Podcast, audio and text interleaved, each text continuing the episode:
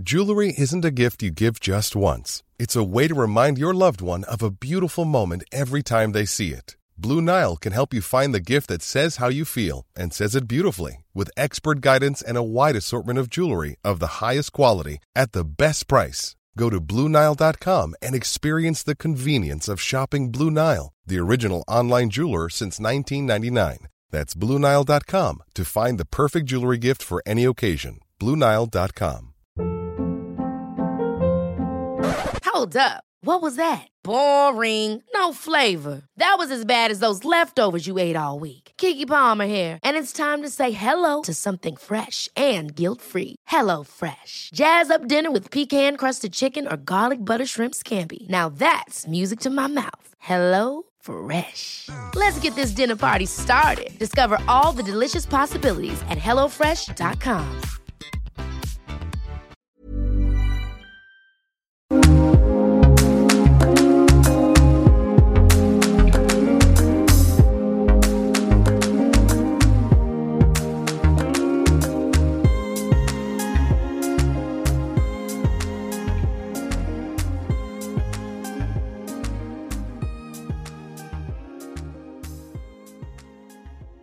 Welcome to Ireland's Birth Stories, a podcast created for women to share their experiences with pregnancy and birth.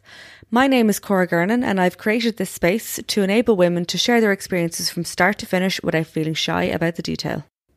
The podcast is currently brought to you by Waterful plastic free baby wipes, which contain 99.9% purified water and are both fragrance free and alcohol free. The wipes are made from natural cellulose plant fibres, making them so much softer and kinder to delicate skin. Waterful baby wipes are hypoallergenic, having been extensively tested by dermatologists and are approved by the Skin Health Alliance and Allergy UK accepted by the National Eczema Association and are also certified by Cruelty Free International and the Vegan Society.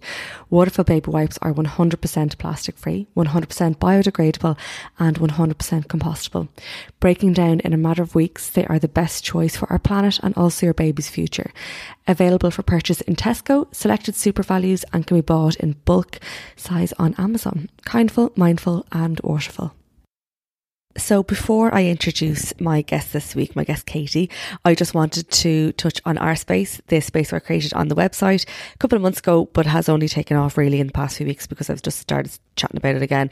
So, it's a space for you to chat to other women who are pregnant or who have just had their baby, uh, basically for support, to chat about experiences, to forge friendships. But also, there's a space on there called What's Mine is Yours, and that's for you to post any pre-loved items that you want to either sell or give away for free. And also, if you're looking for any items, just pop up a request to see if anyone has anything. Um, knocking around the house, which I'm sure a lot of us do, especially in the stage that I am. Um, the drawers are being cleared out, so I'm discovering stuff that I never even opened. So that's what's popping up on the on the category there over on our space. So I will leave a link in the show notes if you want to sign up. In this week's episode, I share my chat with Katie, who talks me through her journey to motherhood. So, Katie suffered an ectopic pregnancy. She has suffered early pregnancy loss. She gave birth to her first little boy via emergency C section after spending six weeks in hospital just before his arrival.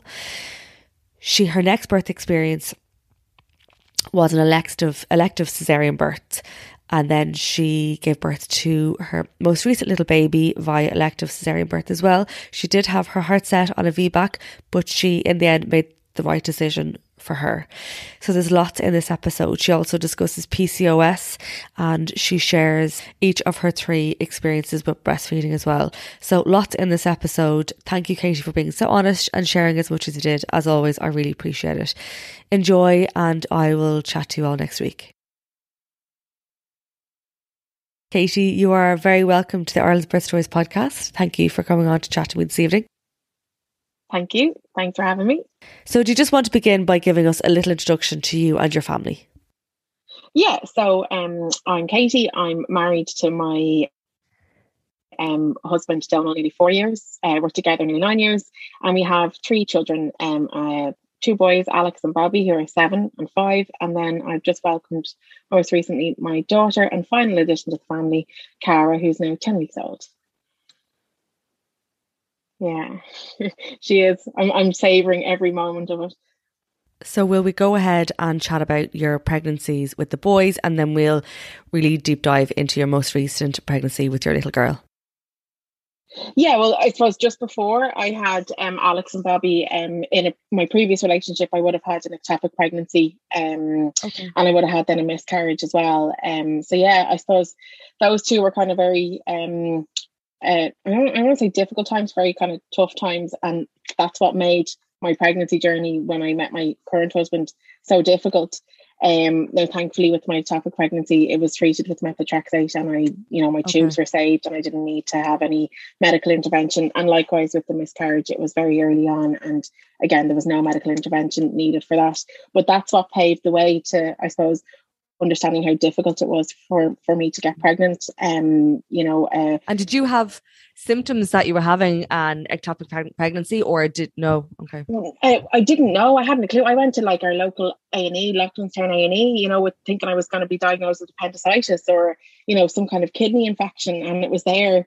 You know, I was told you're pregnant, and they had to rush me into Holles Street by ambulance um that evening, and uh, yeah, just just kind of it just happened so fast. Um, and I was in so much pain that I, I'm going to say I didn't care, but at the time I just needed whatever was going on to, to not, yeah. not cause me any more pain. And it was then only after, I suppose, kind of that all happened, then you kind of process it and realize, oh, oh my God, you know, the severity of the situation. Um, so I use the word lucky quite a lot, and I probably use that quite a lot throughout the throughout the conversation. But I know so many people who haven't been as lucky as I have been. So yes, it's not nice to have lost, but I'm so lucky as well to have what I have with with all of my medical issues that I that I have going on. So I kind of keep that always at the forefront of everything because there are just people out there that just don't don't get to be as lucky as I am. So that, that that's how I have to look at it. And do you know how many weeks gestation you were um, with your early pregnancy loss? I was about six weeks, so I knew I was pregnant at that stage. I had um, got a, a confirmed um, confirmed it, um, and I booked my GP's appointment. And I think a couple of days before my GP's appointment, I spot, I noticed a bit of spotting. Um, and because obviously with the ectopic pregnancy, I would have been very cautious of you know it happening again. Um, so I just went straight into A and E in Holles Street, and yeah, it was it was there. Then within a, within a couple of hours, you know, they were like, "What do you think is the situation?" And I said, "I don't think I don't think uh, the baby's made it." And she said, "Yeah, you know, uh, there's no heartbeat, and it's just so." And thankfully, you know, there was no medical intervention needed. I didn't, you know, it wasn't a very painful uh, experience to go through. It was like a period. I didn't, you know, I didn't have crying or anything like that, and you know, passed very quickly. And you know, I suppose it kind of it kind of put paved the way for for the future for for myself and, and and my partner at that time and we just weren't in the same places as as each other and we parted ways very amicably and that's then when I met my my now husband and we have our three children now so. So let's chat about your third pregnancy then. Was your third pregnancy planned um, the third pregnancy, I, I always, I always, when I hear you ask this question, I always think to myself, well, sure, if you're going to be doing it, sure, every pregnancy is planned. So it wasn't, we had talked about children. We hadn't planned having children straight away, but obviously, you know, it happened. Um, so I like to say it was planned, you know, because we were partaking in, in, in that act, knowing what the result could be. Um, but it was a bit of a surprise because um, when I had my ectopic pregnancy and my miscarriage, um, at that point they had diagnosed me with possible endometriosis.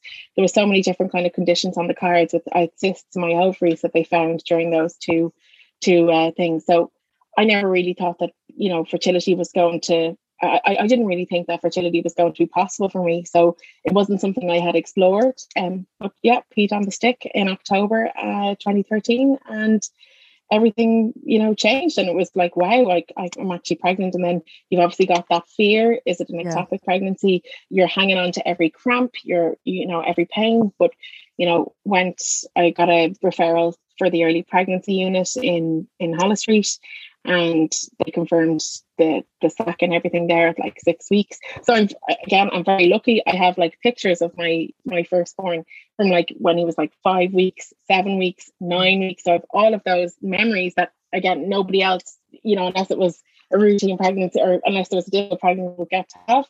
So I was very um very lucky to see to see it um develop like that.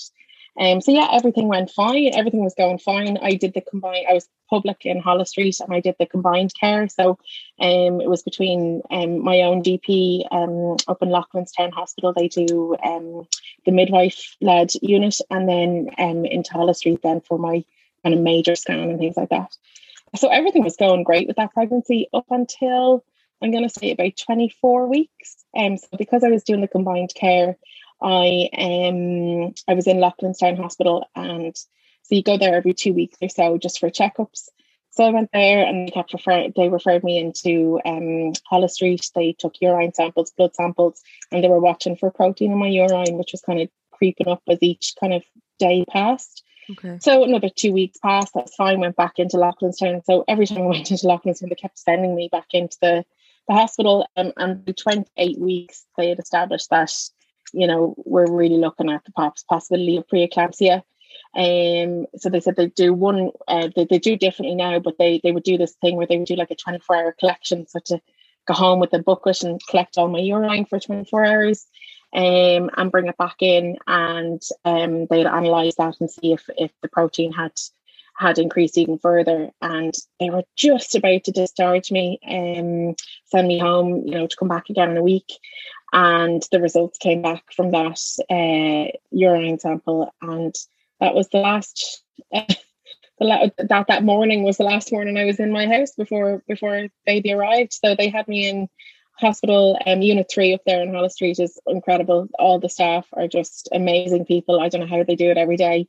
Um, but yeah I spent a good six weeks of my my life up there um, from 29 weeks to about 35 weeks and the constant monitoring your blood pressure, wasn't allowed to leave. I eventually swayed the consultant to let me go out for an hour a couple of the days just to go over to Grafton Street to buy stuff for my baby because I hadn't even, you know, there wasn't even a bag packed. I think I bought a cot and, you know, a few bits and bobs, but nothing was done. Like the house wasn't even like at 29 weeks. It's not really something you'd be, you'd be jumping straight into doing. Oh. Um, so yeah, um, my husband had to pack my bag for me. You know, didn't have anything with me when I was in hospital that day. Um, so yeah, it's like yeah, you're getting you're getting clothes brought in that you don't really want, but you have to say thanks because they're trying their best, you know, like things like that. So it was very tough. Um, but yeah, we managed to get to 35 weeks, and then my blood pressure just really hit the roof, and no amount of medication was taking it down. So they decided then I was 29, I think it was 29 in two days or something like that. And they decided, okay, well, look, we'll, we'll induce you. Um, so I had the gel, sorry, 35 weeks. Um, so they gave me the gel and um, four four doses of the gel um, over kind of 24 hours and nothing was kind of really I was getting contractions but it wasn't really progressing and so they decided to break my waters can I just ask you a question so you were in there for six weeks and yeah. It, it must have been incredibly hard to be in there for six weeks. So setting that aside you then were going to give birth to your first baby. So did you that's another another thing to deal with. And then you have to yeah. think of the house isn't ready. I'm not ready. Yeah. so when how did you prepare yourself mentally? How did you did you attend classes when you were in there? Did you do anything to kind of did you have preferences or what what type of what what had you done to prepare all I had was um there was a book and um, my auntie dropped me in one day what to expect when you're expecting you know that big yeah, yeah. massive book so I read that um, I wasn't allowed to go to multiple times over. I'd say it's so much time. I, I, was looking back through like I have a notebook from my time there in the hospital, and I was like, ideal baby routine. So feed him at seven, feed him at eleven, feed him at. and, and now that I'm obviously you know three babies in, I'm looking at. Them like, what was I thinking? And um, you know, I had all these ideas in my head of how it was going to go, but it just went complete. You know, it just went how it was supposed to go, and not by the book. And um, so yeah, I had that book which I read um, dipped in and out of. Um, I wasn't allowed to leave the hospital, so I couldn't attend. I got one antenatal class in prior to being admitted. Um, eventually, some consultant said, "Look, guys, she's going to need some kind of class. So yeah. can we get her into something?" So they let me walk from. So that they, do the, the antenatal classes in, in in another part of the hospital. You have to go outside and then around the corner, and then up into Marion Hall, or I don't know where it is, just literally around the corner, about two minutes. Um, and uh, convinced uh, the consultant eventually agreed to let me go with one of those um healthcare, you know, the like special assistance nurses. So like she to walk me around, sit in the back of the antenatal class, and then walk me back. Oh my goodness. Um, just in case something happened. Yeah. I suppose they were very worried about me. And at the time I was really annoyed. I was like, I'm stuck in here. I've got so much to do. And I wasn't thinking about, you know, the potential risks that that that were that came with preeclampsia, you know, like death. Uh, so that was just not my my my agenda. And I think at one point my mom my mom said to me, she's like, Katie, you have to stop. Like this is you're not here because, you know, they they want to annoy you. You're here because you you know serious. And I was like, Yeah, you know what, you're right. So I gave up. I gave up get, getting angry and and and sad, and I just accepted that this was where I was going to be for for the next couple of weeks, and that made the experience much better. And then there was another lady with me as well. She was expecting twins, and she had very similar um issues to myself. And you know, you kind of all make friends on the on, on the ward, and you get advice from other moms because you know I again, I'm going to say the words I was very lucky. I was very lucky I didn't have children at home. You know, I remember there was a mom in the corridor and she was like, Well done, darling. You know, you did your first wee wee in the potty. You know, you're amazing. So she's obviously, you know, missing Yeah. all of these little milestones with her daughter at home. And so, yeah, again, yes, it could have been better. It, you know, it would have been nicer to have a better ending to my first pregnancy. But in the grand scheme of things, it wasn't too bad, all things considered. Um, so yeah, I had um the the induction. I had the gel. Um, you know, did I think they did four times over the the twenty four hours, and it was grand. It was you know you felt the contractions, but nothing kind of really too major. Um, they were painful, but you just it was it was fine. And then they decided to break my waters, and then the contractions ramped up a little bit more, and um, then they kind of started to slow down. So they put me on. I call it uh, the trace, the, the heart monitor. Um, so I so I got ju- juice. I started the gels on the Friday, and then Sunday morning they put me on the the monitor. And every time I got a contraction, my son's heart rate just kept dropping really, really low. So um, yeah, they brought me down. I was on the the the, the unit three ward, and then they brought me down to the labour ward, and they were going to do the what's the pet, pet no not pethidine whatever the oxytocin is it that they that they use for for induction and the consultant said no the the heart rate is dropping too low. We'll we'll have to have to um do surgery. And then another consultant came in about a half an hour later and they were watching the the trace and they're like "Oh, like she, he's actually stabilized. We could probably just give her that medication that stops you from getting infections and let her go for another two weeks.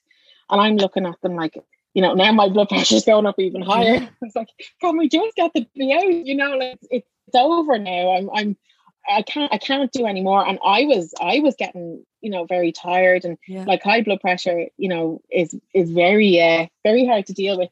And you know, at the best of times when you're not even growing a baby. So um yeah, my husband just said, look, you know, she's had enough. She's been through the she's been through the mill. She's here five weeks, six weeks. It's better for this baby now if if, if he comes out. So he did. Um so I had an emergency section um and he arrived, he wasn't breathing. Um they do like an APGAR score, and his APGAR score was zero for like the first three minutes. So it was like terrifying. You're waiting for that first scream, and eventually it happened.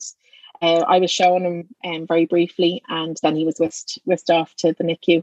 Uh, now he only spent two days in the NICU. Thank God, uh, he didn't need to have much intervention. Um, just a little bit of help with breathing at the start, uh, but you know overall he was doing he was doing fine. So he was brought down to I, I recovered quite well as well, you know, from the epidural and everything from the section.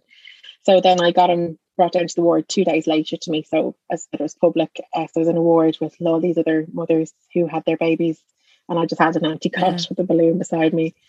Um, look again, I suppose there are other mothers out there that just don't get to don't get to have that cot beside them. So yeah, it was a couple of days before he came down to me, and I couldn't go up to him because I needed assistance with after having a section. Um, so was, you're relying on healthcare staff, and you know my husband obviously trying to get in, and then so he's like do I bring you up? Can I bring you up? Am I allowed? I, then they wouldn't let me walk up. Uh, I had to get a wheelchair. So it was just, it was messy. Um, anyway, we got him, got him down to the ward, and all was going well. And um, we tried breastfeeding, but he just wasn't having any of it. Um, and I just wasn't able for it. I just didn't have the energy after everything that I'd been through. Um, so we were opted for formula, and then he wouldn't feed. He just wouldn't drink. You know, you'd be you'd be there trying to force five meals, ten meals into him, and he just wouldn't eat, wouldn't drink. Um, and then he ended up with jaundice.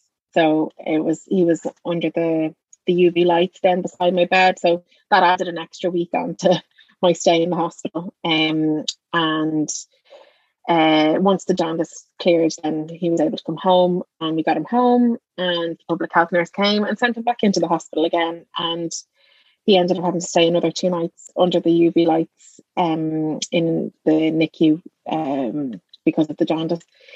And then he came back and was feeding him again, you know, we'd be celebrating getting an ounce into him, you know, be like, yes, he's got 30 hard. meals. and, so you know, other yeah. babies are like, you know, drinking four ounces at this yeah. stage. And you're like, and it was every three hours and you'd have to set your alarm and it would take the guts of an hour and a half to feed him the, the, the, the insert and a half trying to get into them and then you're starting it all over again so yeah it was um and I, I, I suppose I'm a control freak as well and um, I just I just wanted to do it myself I didn't want anybody else to do mm. it because if something went wrong it was on me it wasn't on anyone else you know like so you know if, if, if he had to go back into the hospital at least I know I've done everything. Whereas if he didn't, where if he had to go into the hospital and I had let other people feed him, I'd be like, well, that's because you fed him, you know? So, yeah, yeah. um, or you didn't feed him properly, you know? So I just needed to be in control of that because I couldn't control anything else, you know? I wasn't able to control how I wanted to deliver my baby.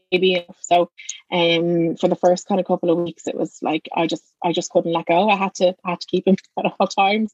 Um, and he was so tiny. He was born at five pounds three ounces, and then he dropped down to like four pounds. I think he was like four pounds seven. Um, so yeah, it was just it was just a very tiny, scrawny little baby, and just like even for the first couple of months, like every time I was a public health nurse, they were like, "Okay, I think you need to bring him back in. His weight gain just isn't there." And eventually, after about after about three visits to the hospital, um, after being sent back in, I just I was like, my son just eats this amount, and that's it you know, he is gaining weight. He's not obviously gaining as much weight as he should, but he's putting on weight. You know, if it's a if it's hundred grams or two hundred grams, mm. that's that's what he's putting on. So he's obviously getting something. And um, so I just so whenever I would go to see them, they'd be like, "Yeah, we're going to send you back into Holles Street." I'd be like, "Okay, yeah, no problem," and I'd just go home. I probably mm. shouldn't have, but it was it constant because I go into Holles Street and they'd be like, "Yeah, he's fine. He's just he's he's he's what he is for himself. This is what he he he he is." So you know, like the fact that he is gaining weight, that's all we need to see. You know, how fast he's gaining it. You know, if, if it was a couple of months down the line and still wasn't there, then fair enough, we'd have to look at something else. But you know, he's doing it in, at his pace, and and and and that's just it. So you'd be hours in the hospital, you'd be waiting for blood tests to come back, you'd be, and then you just get sent home saying he's fine, he's keep doing what you're doing. So eventually, after about three visits there, I gave up, and yeah, and I think for the first two years of his life, he just never ate. Now he's making up for all his mm-hmm. lost time and he just constantly eats. I don't know how he copes in school with the amount of times the fridge is open during lockdown for him to eat like every hour. What's for lunch now? And what's after lunch? And what's after dinner? So um I'm not worried about him now. He's flying, flying it now. Um How did you feel? Did you feel like you suffered any trauma after everything that you went through? You know, um, I know it's such a such a such a taboo thing. We don't really talk about it that much, but um, I actually I started to go to counselling just after yeah. just just two weeks ago. Um, just to, I suppose I, I'm an overthinker, and um, I find I just overthink situations to the point where you know I'm I'm just I'm killing myself in my head. You know, I'm t- using so much energy overthinking and not just just getting on with life. So I decided to go uh, to go to counselling, and um, you know, the counsellor asked me, when did the overthinking start? And I said, gosh, probably would have been roughly about the time that my first son was born. And he was like, and how was that birth for you? And I was like, oh, it's really bad. Or was, I said it was grand, but you know, I had to had to stay in hospital and I had to do this. He was like, Katie, that was a traumatic birth. And I was like, okay. He was like, that's where your overthinking has come from. And it was like a light bulb went off in my head. So yeah, I'm only seeking counselling now after seven years, and I had absolutely no idea that it was impacting me um, until I had that conversation two weeks ago. Um, so yeah, anybody out there that's had a traumatic birth like that that thinks they're okay, um, maybe they are, but may- maybe you're not. And I would definitely, if I could turn back time, I would have I would have gone much earlier. But I didn't know. I, I didn't know I had a problem until now. So do you want to move on to your next birth? Your next pregnancy? Yeah. So then um again again I suppose planned in the sense that, you know, we knew the yeah. risks of, of of having unprotected. I like how you're putting that. Actually, I really like how you're putting that. Yeah, you're like, well, we know what's going to happen. like we knew we, we knew what was going to happen, but again, with my ovaries and everything, we're like, yeah, you know, it's just it's it's it's probably not uh not not possible. Um, but yeah, it it happened. Um, I remember I was I was in work and I was walking through Liffey Valley Shopping Centre and I just felt my boobs and I was like, oh, they're sore and my I so I I would have had like mad periods for from when I first got them. Like they'd be you know get a period this month and not get a period for two months. They could be every five weeks, every two weeks, every six weeks. They were very unpredictable. So like um any of those um uh, conception sticks, what do you call them? The ovulation sticks. Uh, would wouldn't work well in I'd have to pee on so many of them to actually find out when I was ovulating because it could be so hit and miss.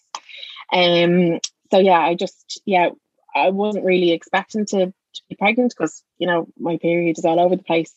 Um but I yeah, I just felt my boobs and I was like, God, something's not right here. So I just ran into boots and grabbed a test and I was like, I'll just do it in the bathroom before I go back to work because uh, you know, just make sure that that, that, that there's nothing wrong and I wasn't expecting to see the two blue lines. And um, yeah, mm-hmm. sure enough, it was. I rang my husband and I was like, um, I think we're going to need an extra place at the table next year. And he was like, What are you talking about? And I was like, Yeah, uh, I think I'm pregnant. So, you know, you're like, okay, can I go home from work? You know, and your boss, everything else, like, everything's fine, grand. Uh, but I, very good friends with my boss. So I just pulled her to one side because obviously with the ectopic pregnancy and everything that had mm. gone on, um, I wanted to make sure she knew that, you know, I wasn't you know, I wasn't going to be. I might not be there if if if things weren't weren't going to work out, or if, if I needed to be in hospital a bit more. So I just pulled her to one side and I just said, "Look, I'm pregnant." Um, and yeah, so told her very early, and that was it. Then until we kind of got to the the, 12 week mark, everything was fine. I wasn't referred to the early pregnancy unit by my doctor, but the hospital picked up my chart and they sent me out a, an, an, early appointment. So I got scanned, I think, this time at nine weeks. Uh, there was no cramping, there was no spotting, everything was fine. Um, and yeah, uh, it was the smoothest pregnancy I've ever had out of them all. Um, you know, your usual aches and pains. Uh, the one thing that I tend to have gotten with all of my pregnancies is carpal tunnel syndrome. Okay. And that was fairly, yeah, it was fairly painful now with this in with Bobby's uh, pregnancy, the, my my second child. But um, yeah, everything was going grand, no issues with blood pressure, and you know we got to kind of like the twenty four week mark, and they asked me, did I want to do the combined care again, or did I want to just stick with the hospital? And I said, look, I'll just stick with the mm. hospital because I was sick of going to the combined care and then being transferred into the hospital every single time. Um, so I was sitting in that cattle cattle mart in Holles Street, you know, where you move around the chair till you get there. But now looking back, um, I wouldn't change it for the world. Like, you know, like yeah, it's it's it's annoying sitting there, but you know, like when when when you're never when when you're in your head, when you know you're never going to be sitting in those chairs again, like you savor every every minute that you're in in in that room for that experience. Um, but yeah, so everything was grand. Got to 24 weeks, 25 weeks, 26 weeks absolutely no issues. They were constantly checking my blood pressure every week. I was in blood blood taken, you know, heart monitors and ECG, uh, ECG, everything, and everything was fine. And I got to, I, the goal was to to to have a VBAC. So I got to finally have my antenatal classes, which I never got at the first. Um, but they were so different because I had already had a section. So um, they were slightly different to what a norm, what what your first kind of experience would be. But it was fine. It was grand. I got to got to find out, I suppose, what would happen during a VBAC. And you know, they said that all that they'll be able to do for me is break my waters. They won't be able to do anything more because of the scar, and um, it would be too dangerous and too risky. So I was like, okay, grand. Um, so we got to about 38 weeks and the blood pressure just starts to increase slightly. Now I didn't have to go on any medication or anything like that, but um, they're just kind of monitoring me And then it got to 40 weeks and they were like, okay, look, we're going to start you on the medication. And I was like, do you know what? They said your cervix isn't favorable, so we'll need to start you on the medication now. And I said, look, I've gotten this far. I'll just take a section. Mm. Um, and then the next day, then they said, okay, right, we've got one a slot for you tomorrow. So do you want to come back in tomorrow? And I had an elective section, which was an incredible experience compared to the emergency section. You should celebrate yourself every day, but some days you should celebrate with jewelry. Whether you want to commemorate an unforgettable moment or just bring some added sparkle to your collection, Blue Nile can offer you expert guidance and a wide assortment of jewelry of the highest quality at the best price. Go to BlueNile.com today and experience the ease and convenience of shopping Blue Nile, the original online jeweler since 1999. That's BlueNile.com. BlueNile.com. Ever catch yourself eating the same flavorless dinner three days in a row? Dreaming of something better? Well, HelloFresh is your guilt free dream come true, baby. It's me, Keke Palmer. Let's wake up those taste buds with hot, juicy pecan crusted chicken or garlic butter shrimp scampi. Mm. Hello Fresh. Stop dreaming of all the delicious possibilities and dig in at HelloFresh.com. Let's get this dinner party started. I'm Sandra, and I'm just the professional your small business was looking for. But you didn't hire me because you didn't use LinkedIn jobs. LinkedIn has professionals you can't find anywhere else, including those who aren't actively looking for a new job but might be open to the perfect role, like me. In a given month, over 70% of LinkedIn users don't visit other leading job sites. So if you're not looking on LinkedIn, you'll miss out on great candidates like Sandra. Start hiring professionals like a professional. Post your free job on linkedin.com/people today. Mom deserves the best, and there's no better place to shop for Mother's Day than Whole Foods Market. They're your destination for unbeatable savings, from premium gifts to show-stopping flowers and irresistible desserts. Start by saving 33% with Prime on all body care and candles. Then get a 15-stem bunch of tulips for just $9.99 each with Prime. Round out Mom's menu with festive rosé, irresistible berry chantilly cake, and more special treats. Come celebrate Mother's Day at Whole Foods Market. Like you know my husband was there with me you know he was there for all of the prep work the the introduction the signing the forms. You know we chatted away. We had we played cards at games you know things like that just to pass the time. And um, but i unfortunately got stuck behind a few emergencies. But again i was i only ever kept the positives you know in my head is that i was one of those emergencies mm. two years ago. So i know how severe and how dangerous they, they can be. So look, it is what it is. So we were in there from six o'clock in the morning and uh, my son was born at 20 past eight that night. So it was a long, a long wait. Um, and they, you know, they were like, look, you know, we're really sorry. I said, look, I don't mind how long it takes as long as you just do it today. And they were like, yeah, that's fine. So, um, yeah, it was grand. Uh, he was delivered perfectly. Um, I tried breastfeeding, um, didn't quite work. Recovery room got a bit got going in the when I was down on the ward with him, and kind of decided to combi feed him. Um, so yeah, I was doing doing good. He was perfect. He was six pounds, thirteen ounces. He was good weight. No preeclampsia, no jaundice.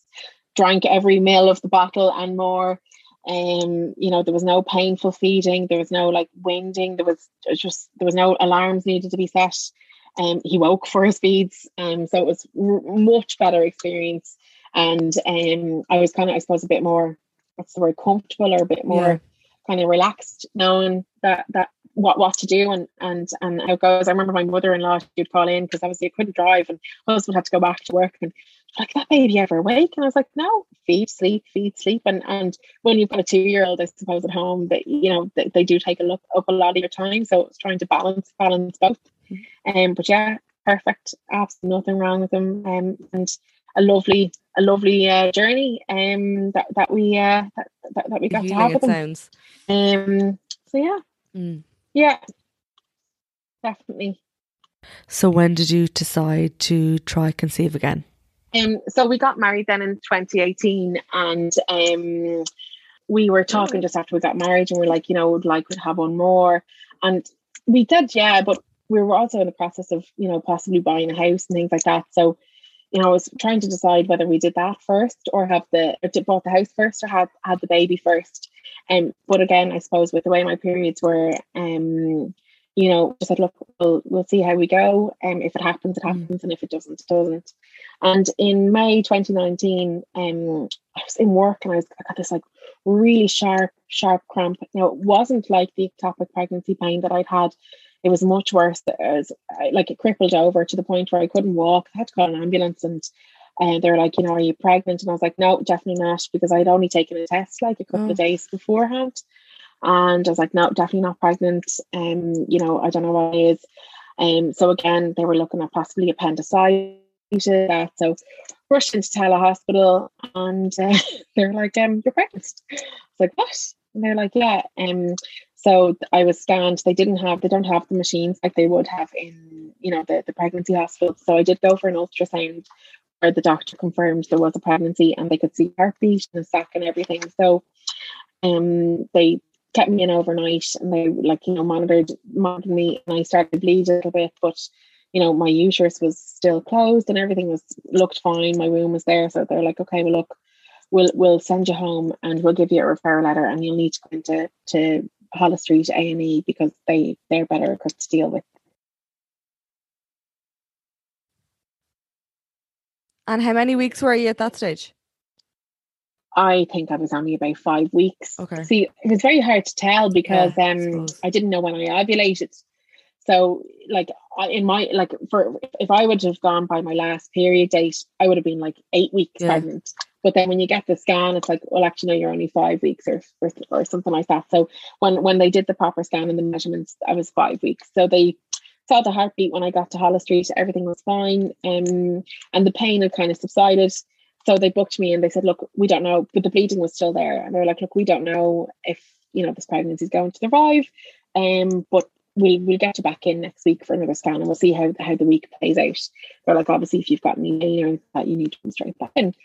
Um, so I just continued to bleed the same amount that I would have been bleeding every day up until that point, and um, then I went back in the next week later, and um, again it was like that, you know, uh, scan. And they're like, well, what do you think? I said, I don't know. I said, everything's been kind of okay. I said, but I think you're probably going to tell me that it's, you know, that that, that, that I've lost the baby. And she said, yeah, look, unfortunately, the, the, the heartbeat is gone. And she could, it was just, yeah, it was gone. So, yeah, that was tough. I had my two, um, my two year old, uh, my second child with me in the in the buggy because we didn't have a, a childminder, and I didn't know that I was going to be mm. going to be told that I had lost. They, I just assumed that they were going to tell me everything was fine. And uh, so I had to call my husband, then he had to come and collect me. And it was just, yeah, it was, look, it wasn't nice. Um, but I try not to dwell on on on the losses because of all the positives that I've had. And I always, I remember going to um, uh, one of those uh, fortune teller medium um, uh, after I'd had the ectopic pregnancy, and you know they said like these things happen for a reason, and I always just keep that in my mind. Like it's there's nothing I can there's nothing I can do. I can't I can't there's nothing I could have physically done to to change that scenario and it just wasn't meant to be. And I don't I don't like to like I, I couldn't I wouldn't I remember when they happened. I couldn't tell you the exact dates. You know, I don't like candles. I like candles on the remembrance days, but I wouldn't, you know, I wouldn't dwell on it, you know, as as much as maybe other people would. Just it's just it's just how how I I I am with it. You know, I've fully accepted that these babies just weren't supposed to be in my life. And I've got, if I didn't have those situations, I wouldn't have the kids I have now. So, um, but yeah, so then, then that, that kind of, uh, all the scans and stuff like that, um, then obviously the, I was referred then to the, um, the gynecology clinic then once that miscarriage happened because the cysts that would have been in my ovaries were still there from September or from from 2010 and 2011 so um then from 2019 right through to the i suppose the end of, of last year it was like in and out to the hospital. So from like may 2019 right through they had done uh, mris they were taking bloods all the time. And they sent my husband in for sperm analysis just to see you know i suppose what's going what's going on um they started me on a drug called I can't remember the name of the drug now. Um, anyway, it's a drug for metformin. It's a drug for um, they give it to women who have polycystic ovaries. So they decided after nearly nine years of being under their care that I had polycystic ovaries.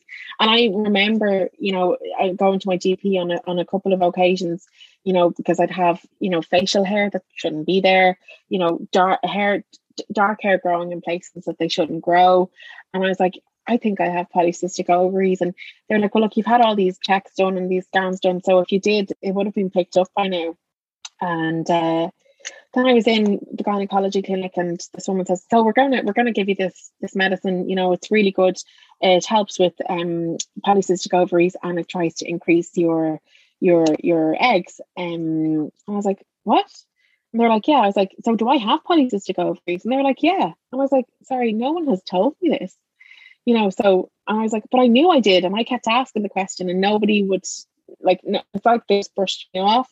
Not, not just Holles Street now, like obviously my own GP and any kind of the like I would have been in the gynecology clinic in Vincent's Hospital as well. So you know it wasn't just wasn't just Holles Street. I, I don't I don't like to knock them at all because they're just incredible incredible people, um there. But yeah, so it was kind of like okay, well I knew it. I knew it all along. Um, so then we kind of obviously we know we know with polycystic ovaries that it's very hard to get pregnant. So I suppose that's where I was like, well, look, if I've gotten pregnant twice before, I should be able to get pregnant again. And um, there's a doctor in Holles Street, and she specialises in fertility. Now, uh, my next step was to be referred to her by my own by, by, by my gynecology uh, team, and um, to discuss, I suppose, fertility for down the line. Um, but that didn't need to happen because after a couple of months of the metformin, um, I found out I was pregnant then in January this year with my pregnancy. So yeah, it was um it was a tough pregnancy at the start. Um, you know, it was very worrying because obviously with the miscarriage before, you were like you didn't want to get your hopes up. And um, we had just between that, we had moved, we decided to move back home with my mom and dad because we wanted to get the final push for saving for our, our, mortgage. So we kind of parked obviously the idea of having another baby at that time. And um, yeah, just just kind of happened the way it was supposed to happen, I suppose. The um, pregnancy journey obviously was was uh, was unexpected in the sense that we weren't expected to get pregnant. Now I was taking um, folic acid and and things like that, um, because obviously we just didn't know what way it was it, it was going to be first. But uh, yeah, so it was it was it was positive, um, positive pregnancy test in January, and then went to my GP and again referred into the early pregnancy unit in Holles Street, where they confirmed everything was kind of growing as it should. And then at about nine weeks, I went to the toilet and a gush of blood came out, and I was like, "Oh no, here we go." Um, and I rang Holles Street, and they were like, "Look, you know, bleeding is not normal, but it's not uncommon. And, you know, see how you go for the next 24 hours. And if it's, you know, gets progressively worse or it's coupled to cramps, you need to come into us. Um, so the next morning I went straight in. Um, after I'd kind of done all the motherly duties with my other two children, uh, went straight in and yeah, everything was fine. You know, the the the baby was growing perfectly, and I met this um, lovely midwife, can't remember her name now, but she was just so nice. And she was like, before she had scanned me, you know, she could see I was very upset. And it was COVID, obviously, right in the midst of COVID. So no partners were allowed in. Um, and, you know, nobody there with me, which was, I, I get why, you know, COVID is obviously a, a very uh, serious issue. So, you know, I completely understand why the restrictions had to be in place, but it was still, still tough. And uh, yeah, so she was like so nice. She was like, she was like, look, we'll see what happens. And we'll, we'll, we'll, we'll take it step by step and we'll call your husband if something goes wrong. But look, everything's probably going to be fine and you're just worrying over nothing. And she was right. So she can't, she scanned me and she's like, look, there you go. There he, there he is. Or there she is jumping around. And I think I was nine, yeah, nine or 10 weeks. And yeah, it was perfect. So they're like, look, we come back, come back in a week the game sent me in again. I think actually I was coming up to my 12 week scan anyway, uh, or 12 week appointment um, for your first first kind of time. So they're like, look, come back in a week and we'll see how we go. And went back a week later, everything was perfect. And then just started the, I suppose, the proper pregnancy journey of going in and out of the hospital in between my GP for my doctor's appointments. And um, because my husband wasn't allowed in, we decided at uh, 16 weeks we'd pay for the a scan and we'd find out the gender uh, at that time as well. And um, obviously, the, the goal as well was to remove the cyst from my ovaries. So they decided that they were going to remove my um my my right ovary, my two tubes, and leave me with my left ovary and my uterus. So if I ever wanted to have uh, children again, another child, it would be down the route of IVF, which just wouldn't be financially uh, viable for us. And three is perfect. So I was like, yeah, look, that's fine. Um, you know, that's that's perfect. Um, so it was it, until I knew, I suppose, what I was having. Um, I was you're always like, okay, well, I should I sign these forms? Should I do this? Um, and I was like, well, look, the cyst could become cancer, so we have to, we have to, we have to put that as priority. So I was like, yeah, okay, we'll do it.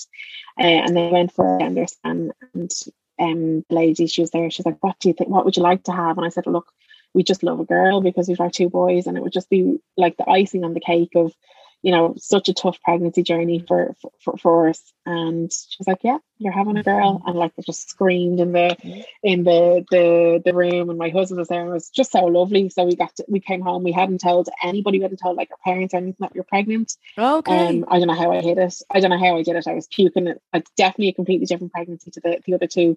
Like there was no symptoms at all with the other two, just sore, sore boobs and heartburn um for for for my first two but this one I was vomiting all oh the time. no One- oh with and yeah, you do the to look after as well that's Yeah. hard so like I was getting the kids ready for school and you know like we've got like an ensuite in, in, in the bedroom and I was like you know vomiting in the toilet with the door Oh. closed and then my kids would be running in and their uniform mom what are you doing I was like shush I'm fine I'm fine because I didn't want anyone else in the house to know Yeah. obviously what was going on so you're, you're trying to do quietly and like not not let anyone catch on while you're getting sick um, because my mom, if she had if she had heard me getting sick, she'd have, she'd have twigged it straight away. It would have been she she there would, there would have been no getting past her. I'm surprised actually. I did manage to keep it from her for so long. She was like, I knew something was up because you just weren't eating your dinners. And like before that, like you'd be eating your dinner, I'd be like, oh mom, this is gorgeous dinner, and like really, really talking talking about it and, and really enjoying it, clear the plate. And then obviously when I found out I was pregnant and very shortly after, like I could barely eat half of what was actually, you know, chucking half in the bin and just not really like, oh, I'm not really in the mood for dinner. So she's like, I should have copped it. Um, but yeah, so uh, just just um vomiting with with with her was just awful, like constant um constantly puking. But it, it subsided then after about about 20 weeks or so. So it was fine. But yeah, um yeah, so going to Holles Street then for appointments and everything, everything was was fine, perfect. I think I got to then about 28 weeks or 29 weeks, and then the blood pressure started to creep in. Um, I lost count of how many times they checked me for um, gestational diabetes. Every time I was in, I had like a glucose challenge test at 12 weeks, um, one at 16 weeks. Uh, they did the um, the tolerance test and the challenge test, I'd like six or seven times. Um, and eventually I was like, why do you keep doing this? And they're like, well, the results this week could be different next week. I was like, right, okay.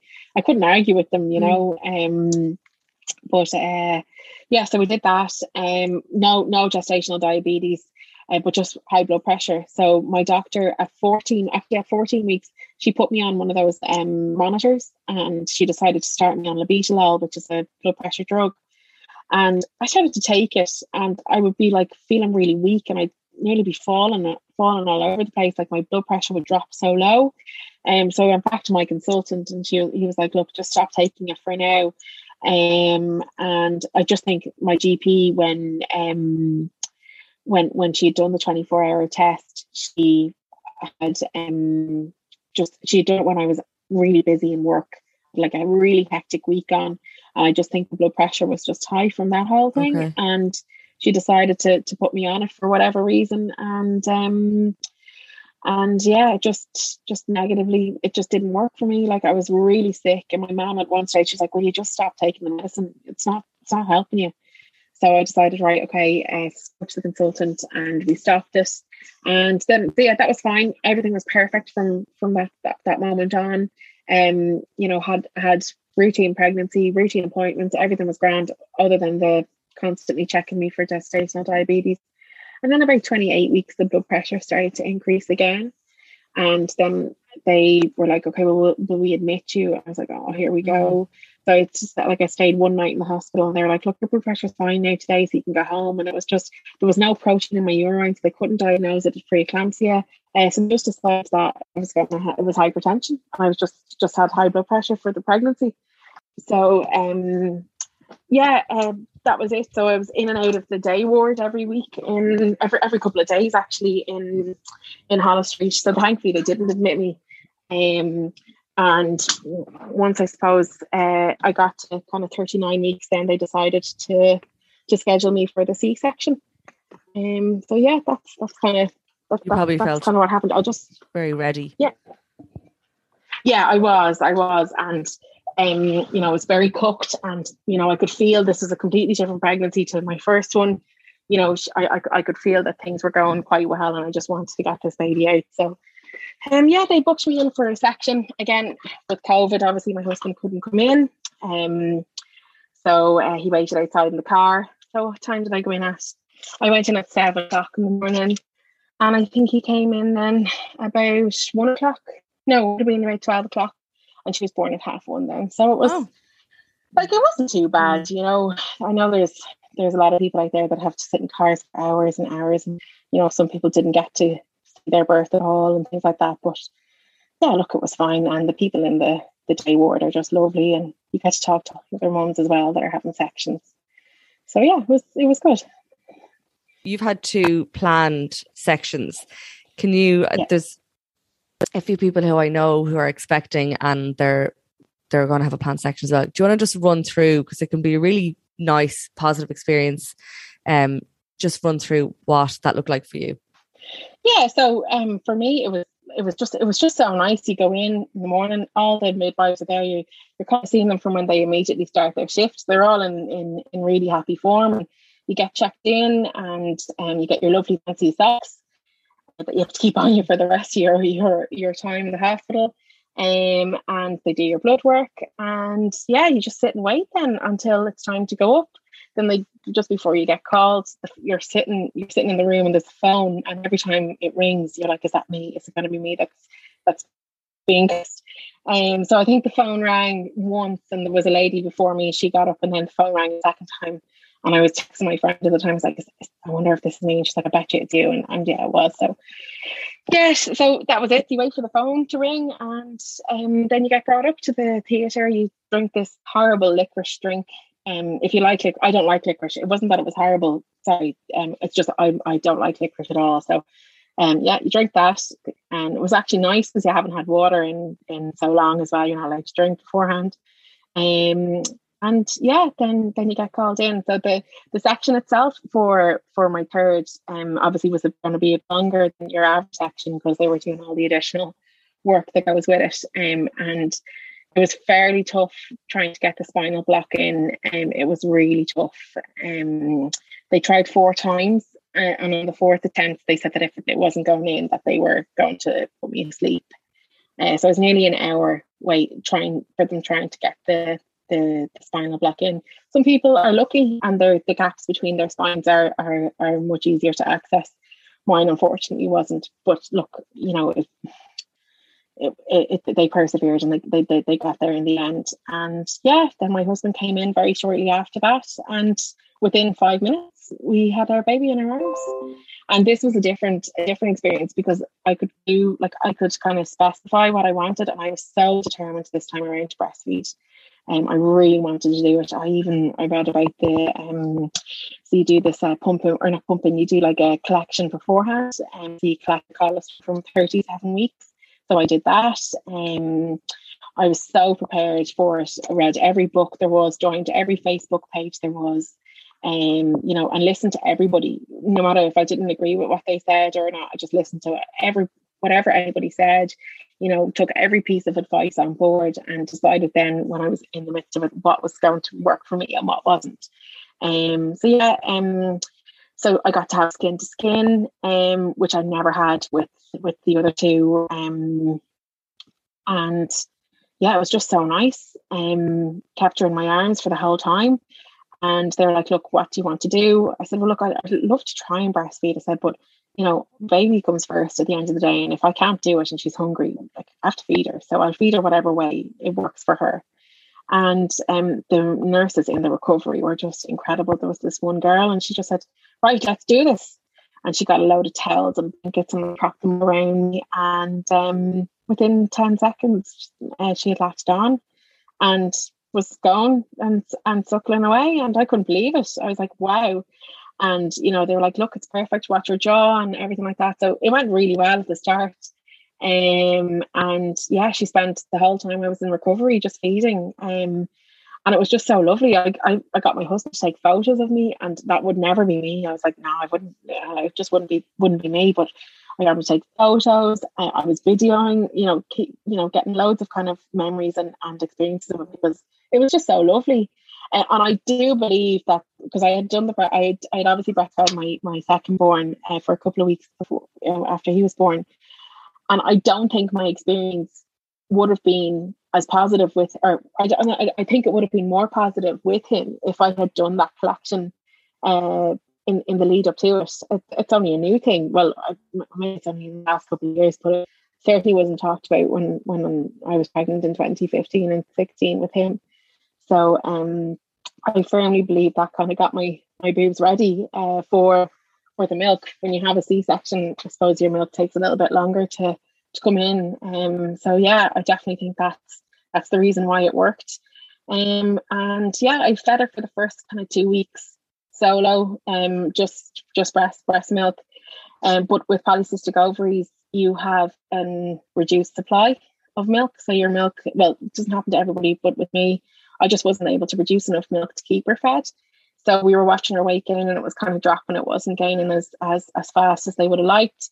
And I was like, oh, here we go again. They were like, oh, look, she looks a bit jaundiced. I was like, oh God, give me the formula. Just let's let's feed her. I'm not doing this again. Um, so they said, look, no, no, no, we don't have to go. You don't jump straight into formula. They're like, look, maybe just give her a top up. So um, I think up until about nine weeks, yeah. So like only last week, I was kind of feeding her myself and topping her up with a little bit of formula. Um, but obviously with a seven and five year old, it's a long, it's it's time consuming, you know, and like breastfeeding is incredible, and I've absolutely loved every minute of it, especially at night time when you get up to make a bottle that you can bring her into the day, you know, not having to wake people up or turn on lights and literally, you know, you have at her fingertips, and it's just been and such a lovely experience. Um, but in the morning time when you're trying to get the kids ready for school. My husband's a chef, so he works really long hours. He's gone from six o'clock in the morning till seven or eight o'clock at night. My mum and dad, obviously living at home, they they work too. They've got their jobs to go to. So like it really is just me on my own. And as much as I've loved the journey, I just had to just I just had to make the decision to kind of put a more stable routine in. So um she's on formula now, but I've loved every minute of the, the breastfeeding journey. Um and I do it I do it again in a heartbeat if I could. Did you feel a difference in the physical recovery in, compar- in comparison to your second cesarean?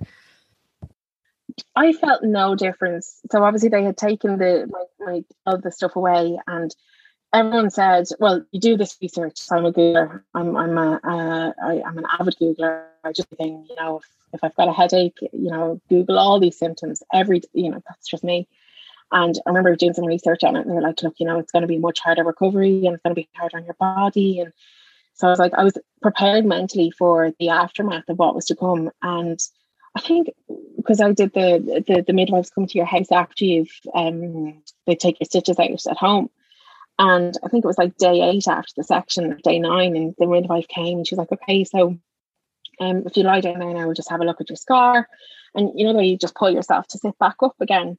I just jumped straight back up and she's like, Whoa, are you okay? And I was like, Yeah, I'm fine. She's like, I'm, I'm grand. I said, Actually, can I ask you? I said, I've, you know, I've been told that this is going to be really, really tough recovery. I said, But I'm, I'm fine. And she was like, If you're fine, you're fine. You're going to be grand. She said, Some people just don't, ha- don't recover as quickly as you. She said, I was at a woman who's had the exact experience, third section, ovaries removed, and she needs more painkillers and she can't get up she said, so just keep doing whatever you're doing. Mm. Um, I said, is something going to happen? Like, am I just going to wake up one day yes. and not be able to move? She said, no, no, you're doing fine. So um, I was like, grand. Like my doctor kind of cleared me to drive after four weeks. He said, like, you're doing fine. The scar, the scar healed, um, just not as well as the other two um sections. It's healed now, but it just took a little bit longer with the third section. That's the only thing, um, the only difference. uh, in terms of recovery was just the scar healing was a little bit longer.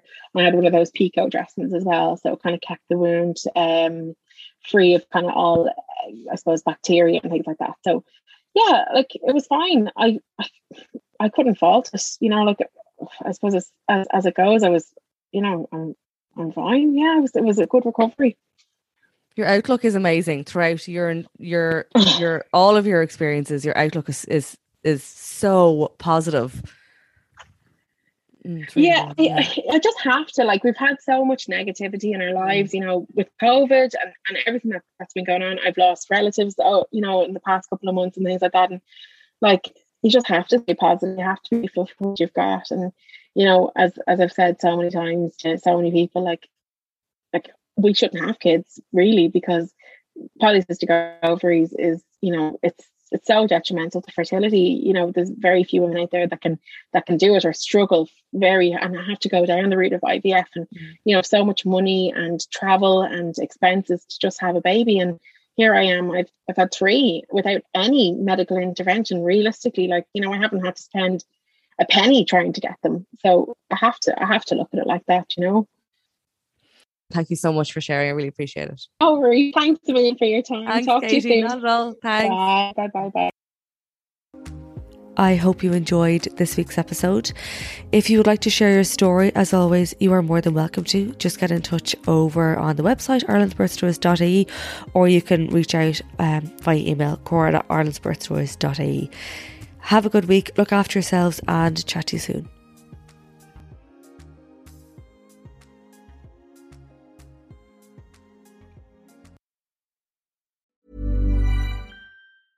Ever catch yourself eating the same flavorless dinner three days in a row?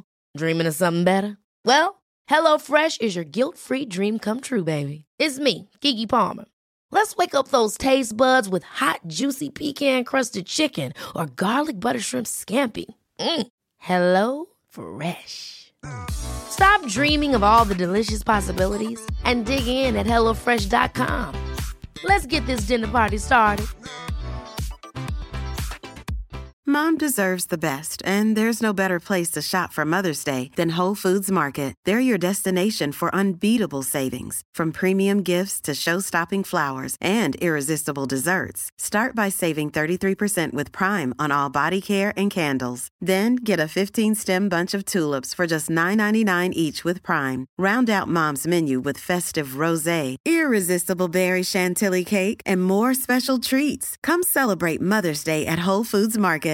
Imagine the softest sheets you've ever felt. Now imagine them getting even softer over time. That's what you'll feel with Boll and Branch's organic cotton sheets. In a recent customer survey, 96% replied that Bowl and Branch sheets get softer with every wash. Start getting your best night's sleep in these sheets that get softer and softer for years to come. Try their sheets with a 30-night guarantee. Plus, get 15% off your first order at bollandbranch.com. Code BUTTERY. Exclusions apply. See site for details.